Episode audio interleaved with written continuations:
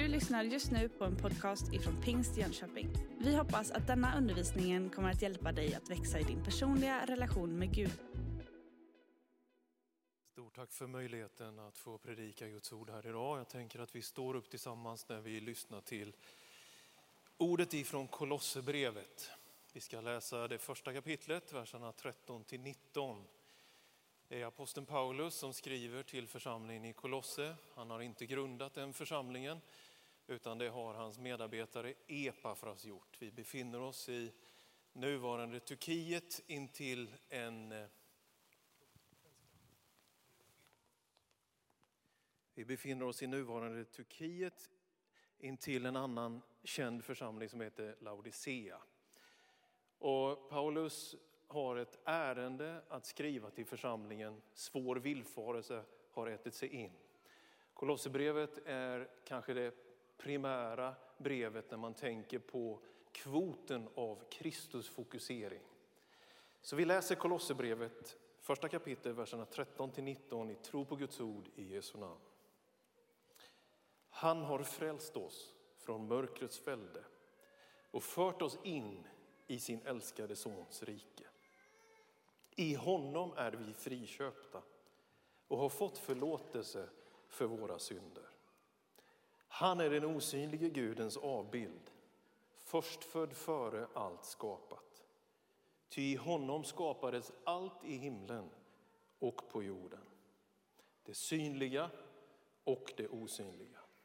Tronfurstar och herradömen, makter och väldigheter. Allt är skapat genom honom och till honom. Han är till före allting och allt består genom honom. Han är huvudet för sin kropp, församlingen. Han är begynnelsen, den förstfödde från de döda för att han i allt skulle vara den främste. Gud beslöt att låta hela fullheten bo i honom. Herre, tack för din närvaro. Här och nu. Tack Jesus för Golgata, seger, din uppoffring, din villighet, din osjälviska kärlek. Tack Jesus att du är här just nu genom din helige Ande. Tack att du bryr dig om varje människa, Herre. Tack att du har intresse av varje person. Tack att du är den främste i allt. Prisat vare ditt namn. Jag ber att den här gudstjänsten ska få bära god frukt, att människor får en styrka i tron, men också hjälp mitt i alla svagheter som det också innebär att vara människa. Låt din vind blåsa, låt din eld brinna i våra hjärtan. Jesus, vi älskar dig, vi tillber dig, Herre. Du är alltings upphov och du är alltings fullkomnare. Utan dig kan vi inte existera. Jesus, jag ber att vi skulle få se mer av vem du är den här söndagen. Smaka mer av dina goda tankar för våra liv. Tack att du är visdom när vi inte förstår. Du är styrka i vår svaghet, du är läkedom i våra sår, Herre. Du är den gode herden som känner varje får. Du ger ditt liv för varje får, Herre. Prisat vare ditt namn, Herre. Du är det levande brödet som har kommit ner från himlen. Du är världens ljus. Du är vägen, sanningen och livet. Ingen kommer till Fadern utan genom dig. Prisat vare ditt namn, Herre. Tack för vad du gör, också denna dag. I Jesu namn. Amen. Varsågod och sitt ner. I torsdags den 11 november var det 200 år sedan en av världens mest berömda författare föddes. Fjodor Dostojevskij. Ryske författaren, ortodox kristen. Kanske du känner igen titlar som Bröderna Karamazov, Brott och straff eller för den delen Idioten. Han skriver i ett brev det inte bara inte finns någon som Kristus det kan inte finnas någon som Kristus. Dostojevskij fångar någonting av storheten med denne Jesus som är söndagsskolesvaret för den yngste och som är till grund för den djupaste kontemplation genom livet Personen som har förändrat världshistoriens gång. Honom i vilken alla Guds löften får sitt ja och sitt amen. Fullheten av Guds närvaro. Det finns ingen som Jesus Kristus. Det hade Dostojevskij rätt i. Han hade också rätt i, det kan inte finnas någon som Jesus Kristus. Han är helt unik, han är Gud förkroppsligad. Han är Gud på vår nivå, men han är Gud. Han är allhärskaren och han är först i början och han kommer vara först i slutet. Men i detta nu vet han varje människas situation. Det är fantastiskt med Kristus. Vilken var villfarelsen i Kolosse? Ja, egentligen var det två klassiska bekymmer som har pressat den kristna rörelsen och som gjorde att Paulus fattade pennan. Inte så att man ser fram emot villfarelser och splittrande teologier, men i det här fallet får man ändå vara tacksam för vi fick Kolosserbrevets fantastiska berättelse av vilken vi nu läste några versar. I honom, han har frälst oss, han är den förstfödde, han är den som bär all Guds fullhet. I Kolosser åter sig in två grova problem som när de äter sig in, också idag i en kristen kyrka, släcker det andliga livet, begränsar människors glädje och rörelsefrihet. Den första handlar om vad man kallar judaisering. Det handlar om en så långtgående tillämpning av gammaltestamentliga principer att också gälla för dem som var icke-judar. Till exempel står det i Gamla testamentet att du ska fasta en dag per år. Här kunde det förekomma att du ska fasta en dag per vecka. Inget behöver vara fel med det, men denna pålaga av krav för att uppfylla och klättra på en religiös from stege tillsammans med den andra villfarelsen skapade, tror jag, en härdsmälta i själ och hjärta i församlingen Kolosse. För den andra villfarelsen var mer från den grekiska ursprungligheten, filosofiska tankar om att den som har insikt, någonting esoteriskt, det här fattar jag men inte du, jag är nog lite andligare än dig, jag har nog mer kunskap. Gnosticismen som skiljer kropp och själ och säger att anden är god men kroppen är ond och som säger att bara den som har gnosis, den som har denna frälsande kunskap duger. Kan du tänka dig en församling där vissa har med Gud att göra och andra inte. Men alla ska slava under ett ok av att leva upp till någonting. Och så skriver Paulus, istället för att rodda i allt detta var och hur och varför och när, så skriver han om vem. Den stora poängen i att komma rätt handlar inte om texter, dokument, handlar inte om att kunna svara på alla frågor utan det handlar om den djupgående, möjliga, sedan Golgata öppnade vägen att ha en relation med Gud själv. Det handlar om ett vem. Paulus skriver till Timoteus, jag vet på vem jag tror. Det är inte oviktigt med vadet, näret, huret och varför och fastan och filosofin. Det är inte oviktigt med de goda gärningarna eller de kloka tankarna. Men de perverterar tron om vi börjar tänka och leva ut det som att vi kan och vi gör och vi är andliga nog och vi är religiösa nog och vi är smarta nog. Nej, kristen tro handlar inte om vår fullkomlighet utan om hans fullkomlighet. Den handlar inte om vår perfektion utan att vi snarare inser att vi behöver honom i våra liv. En anekdot som finns i många versioner. Rövaren på korset kommer fram till Sankte Per i himlaporten. Sankte Per något förvånad. Hur har du kunnat ta dig hit? Så frågar Sankte Per, har du hjälpt de fattiga? Nej, jag har väl snarare snott ifrån de fattiga. Jaha, det var ju inte bra. Men ändå är du här. Jaha. Så frågar Sankte Per vidare, gick du synagogsgudstjänsten? Höll du sabbaten? Nej, det var ju snarare det perfekta tillfället att göra inbrott. Det var ju tomt i hemmen. Och ändå är du här. Så frågar Sankte Per, kan du, kan du förklara för mig läran om rättfärdiggörelse genom tro? Och rövaren säger, jag aldrig hört talas om det. Och så säger Sankte Per, men varför är du då här? Och rövaren säger, han som hängde på korset där i mitten, han sa att jag fick komma hit. Det är evangeliet. Han har frälst oss från mörkrets välde. Han har fört oss in i sin älskade sons rike. I honom är vi friköpta och har fått förlåtelse för våra synder. Vet du, de säger ibland om pingstkyrkan, de bara snackar om det där Jesus. Tack gode Gud säger jag. Om kyrkan snackar om sig själv, om sin form, om sin struktur. Det är väl gott och väl, men det är Jesus som är det centrala i kyrkan. Det är som koffeinfritt kaffe om inte Kristus är i centrum. Det ger ingenting att dricka upp det om du frågar mig. Det som är det unika med kyrkan är inte om du tycker det är bra eller dåligt eller ja och hit och dit. Det är om är Jesus kung? Är Jesus grund? Är Jesus i centrum? Är det han som blir predikad och trodd och efterföljd? Eller är det någon slags broilerverksamhet där vi alla ska tycka och vi alla ska lyckas? När kristen tro istället är en etablerad relation med Gud själv som varje människa oavsett bakgrund, oavsett strul, all korruption, alla synder, alla svek, alla våra svagheter.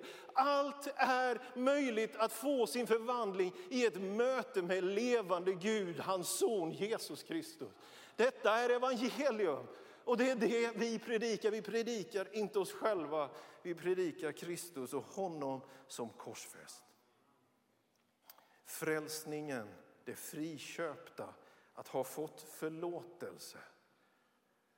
Och de här två stora villfarelsefrestelserna, vad jag ska kalla det, om lagiskhet och om klokskaper, om att briljera antingen i tanke eller handling har ställt till det så väldigt mycket.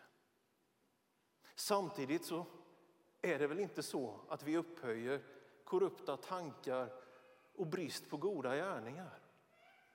Det är inte den rätta slutsatsen att dra att en kristen människa inte bryr sig om utsatta människor, inte engagerar sig.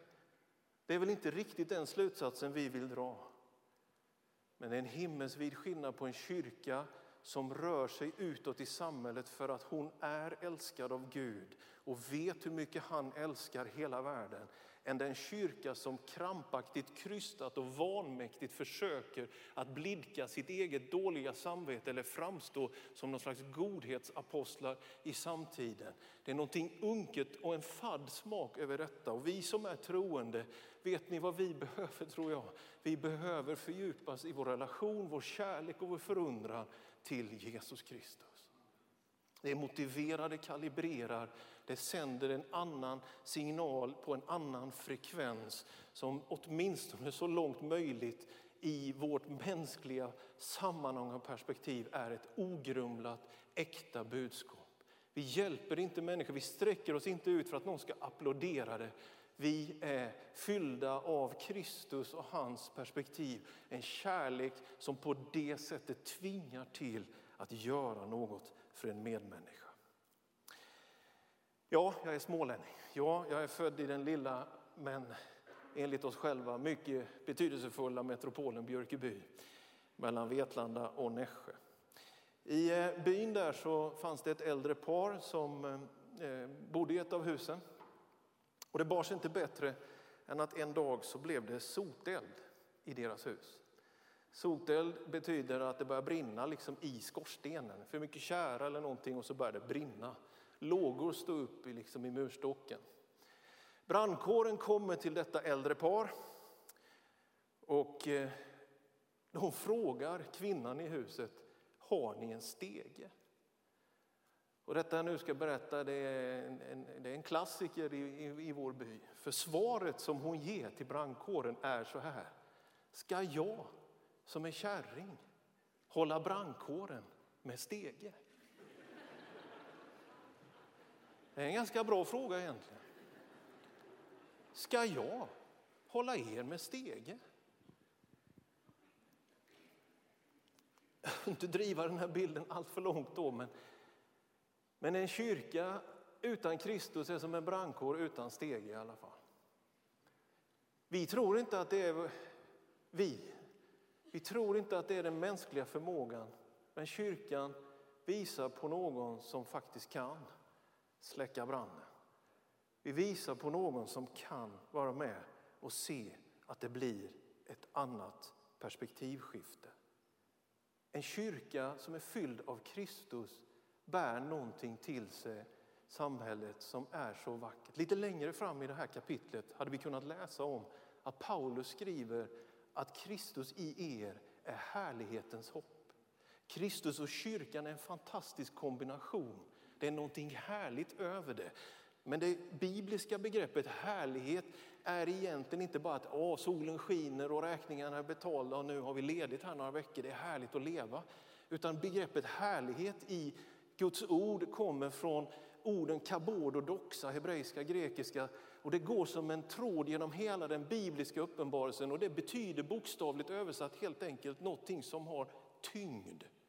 Någonting som väger tungt, någonting som balanserar, gravitas, någonting som bär med sig en förankring, en fästpunkt, en tillhörighet. Kristus i sin församling bär ett hopp om härlighet, om tillhörighet, om tyngd. När kompasserna snurrar, när alla värderingar subjektiviseras, när vi överger övertyger och till varenda fråga går till what's in it for me eller den personliga rättigheten. När vi blandar ihop frihet och valfrihet så behövs det en kyrka fylld av Kristus i den helige andes kraft som faktiskt har tyngd med sig in i samtalet, in i dialogerna, in i relationerna och i engagemanget som kan stå upp för varje människas värde, som kan bry sig om den som ingen annan bryr sig om och som kan ha ett ord att säga. Inte för att det eventuellt finns dugliga ledare i det sammanhanget utan för att Kristusnärvaron i denna bräckliga kyrkas gemenskap och kärl innebär tyngd i tillvaron. Sanningens pelare och grundval säger Paulus om församlingen. Den är som en fyr som blinkar i natten. Kyrkan har tyngd, kyrkan som församling bär Guds märke och härlighet till en värld som är så förvirrad många gånger och som behöver hopp och tillhörighet och som behöver förankring och som jag behöver tyngd. Det kommer inte från oss, men han i oss bär ärende av tyngd i tiden. Det kan vara i rum och möta framträdande politiker och känna av att det är exakt vanliga människor som behöver våra förböner kan vara i rum med enskilda individer och känna av att det finns människor som idag saknar en sån förankring och ett sånt rotsystem som kanske bara för några år sedan var en självklarhet. Hemma i Västerås där jag bor säger de som jobbar med vårt sociala arbete, under de år vi har hållit på har det aldrig varit så mycket nöd som det är just nu i november 2021. Så många ärenden, så många som har svårt att få den vardagliga situationen att fungera. Så många svenskar lever med bara sitt arbete och sin bostad. Så många saknar det tredje rummet som en församling är. O vad jag älskar lokal församling. O vad jag tror den betyder mycket för oss som medlemmar i den. Att få ta emot bröd och vin, att få vara i ett sammanhang där någon säger jag ber för dig. Att få vara med och sjunga, att få prisa Gud, att få läsa boken tillsammans. Församlingskärleken behöver bli större. Den behöver bli mer genuin.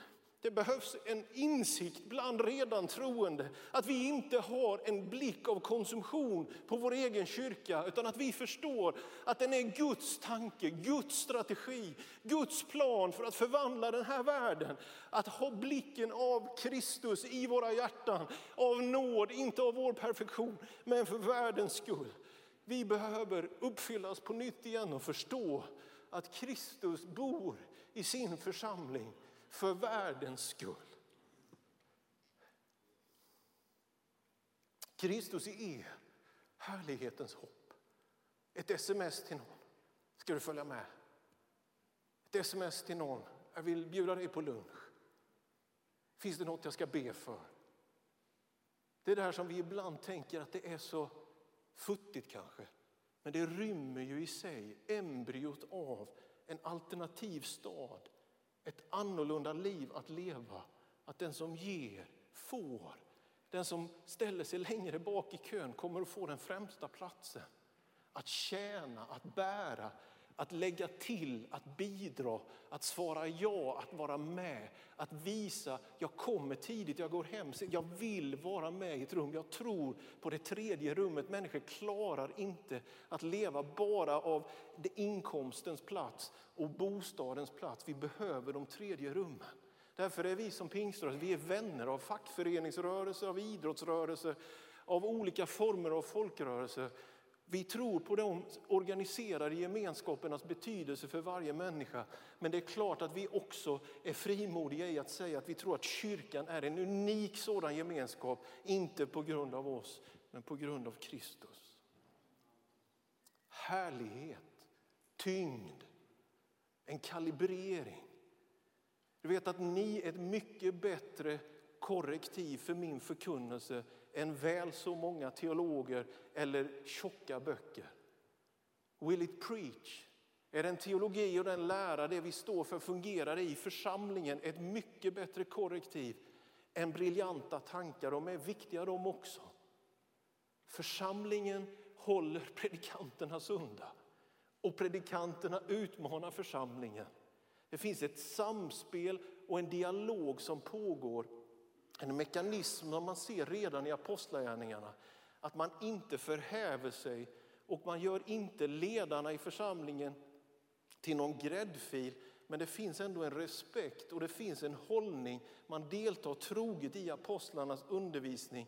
Det uppstår en lojalitet som inte är att hålla med om exakt varje kommatecken och åsikt men som är att ge sig till den större saken, den plats där Guds ord predikas, där erbjudandet om frälsning går ut, där människor får en möjlighet. Lampan lyser, dörren står på glänt, hoppet förmedlas. Det är värt vår överlåtelse.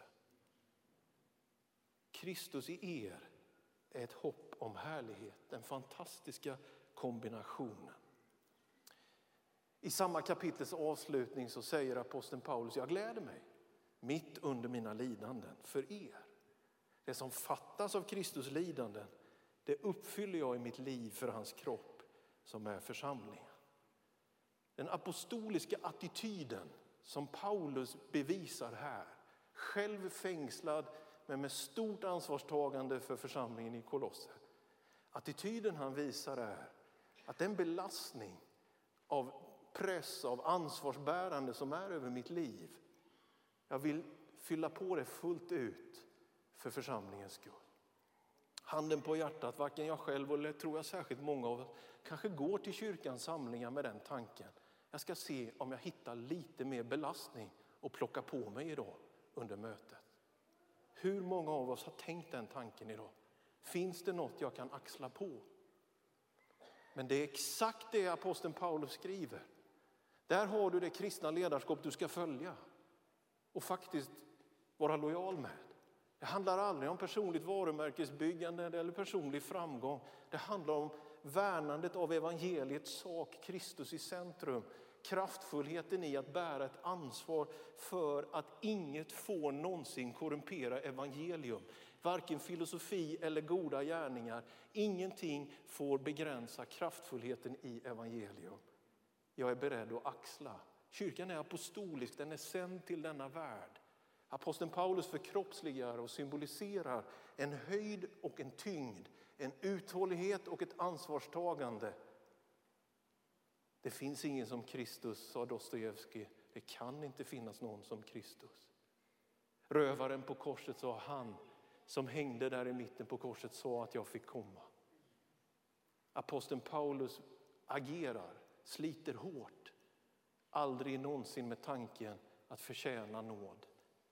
Utan det är i strömmen av nåd, i strömmen av andeuppfyllelse som han är beredd att axla och tjäna. Det är församling i sitt vackraste.